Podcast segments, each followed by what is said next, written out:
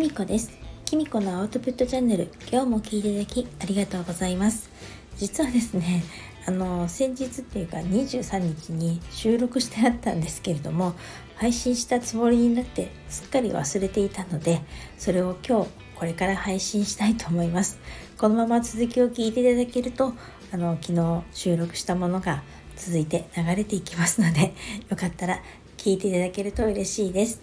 それではどうぞ、きみこです。きみこのアウトプットチャンネル、今日も聞いていただきありがとうございます。先日はちょっと久々の配信をさせていただきましたけれども、なんかたくさんの方に聞いていただけたみたいで、とっても嬉しかったです。えっと、昨日お話しした息子ですけれども、昨日卒業式がありまして、うん、その時のこととか、ちょっと気づいたことがあったので、またちょっとお話ししたいと思います。昨日ね雪の中卒業式があったんですけれどもあの収録をした後ですねちょっとねびっくりしたことが起きたんです。そのまあびっくりしたって言ってそのすごいことじゃなかったんですけれどもあの彼がですねあの私の LINE にですね卒業式の写真を送ってきてくれたんです。あの会場の前によくあの第何回卒業式っていう看板みたいな立ってるじゃないですか。その前でねお友達に撮ってもらったんでしょうね一緒にあの写真を一人であの学衣装っていうねあのものを持ってあの写ってる写真だったんですね。でなんかあのあまり写真とかに写るのも好きじゃない人なので私が今日あの昨日出かける息子が出かける前に写真撮ろうかって言った時もいらないって 言ってたしあ卒業式一緒にも行けなかったのであのコロナだから親もね参加できなかったのでああ写真は無理なんだなって諦めてたんですけれどもまさかね頼んでもないのに息子から写真が送られてくるとは思わなくてちょっとびっくりしました。うん、それをね見て思ったんですよね。やっぱりあのー、大学生活楽しかったんだなってあのー彼ね別にあの大学でサークル活動とかにも参加しなかったし、まあ、部活動みたいなこともしなかったし本当あのゼミにはもちろん理系なんで入ってたんですけどそれくらいだったので、うん、正直それも楽しかったのかななんてちょっと思ったりもしたんですね。それにあのもともと4年前入る時正直そこに入学するっていうのは彼の中で全くの想定外だったんですよね。っていうのも前にちょっとお話ししたかもしれないんですけど彼がね通ってた高校割とまあ県内の中では進学校だったんですよ。それでまあ彼ももちろんあのちょっと同級生と一緒に国立大学とかを目指してたんですけれどもまあその頃って絶賛反抗期中だったりとか あのみんなの進学校にやっと入ったものの授業に全然ついていけなくて精神的にもかなりあの自分に自信を失っててそんなまま大学受験に突入したので思うような結果は出せなかったんですよね。それであのも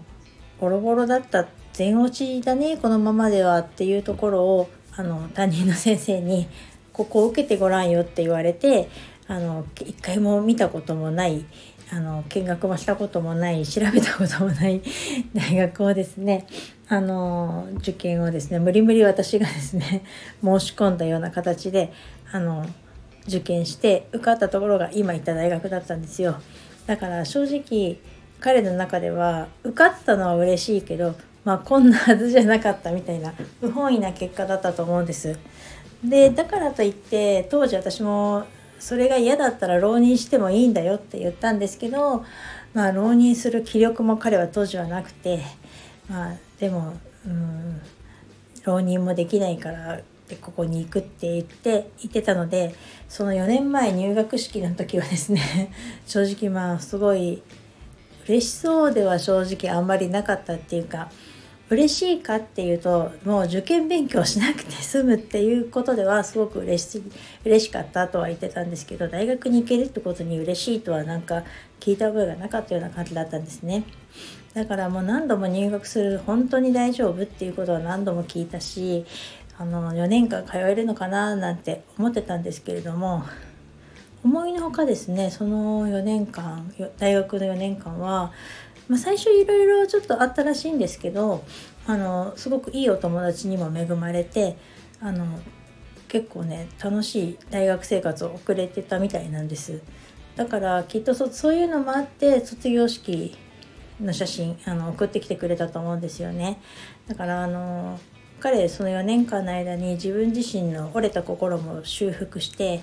あの精神的にも成長することができたので私的にはねすごく大学に感謝してるんですよね。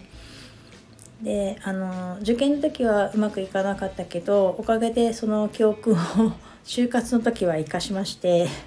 なんかいち早くねインターンを始めちゃったりとかして就活もね早々あの行動を起こしてたのでやっぱり人間にね挫折って必要だななんて 思いました。なんで今日こんな話したかっていうと今ちょうどね受験みたいなものが一通り終わって新しい進路にねそれぞれ向かって準備とかしてる気持ちを切り替えてる人って多いと思うんです。それ多分お母さんたちもそうだしお子さんたちはもちろんそうだと思うんですけど中にはねあのかつての私の息子のようにちょっと不本意な結果っていうか、まあ、こんなはずじゃなかったみたいな 結果であの4月を迎えるって人もいると思うんです。だけどあの特にご両親とかに言いたいですけれどもそれでも明るく送り出してあげてほしいと思うんです。あのまあ多分自分のお子さんが不本意な結果だったりすると正直えーって思ったりとか何でもっと頑張ってくれなかったのかなとか思っちゃったりするかもしれないです。だけどあの本人が行くって決めたらどうかあの親は応援してあげてほしいなって思います。でのこれで良かったんだよって言って明るく送り出してあげればあの子供も気持ちを切り替えて楽しく過ごせると思うんですよね。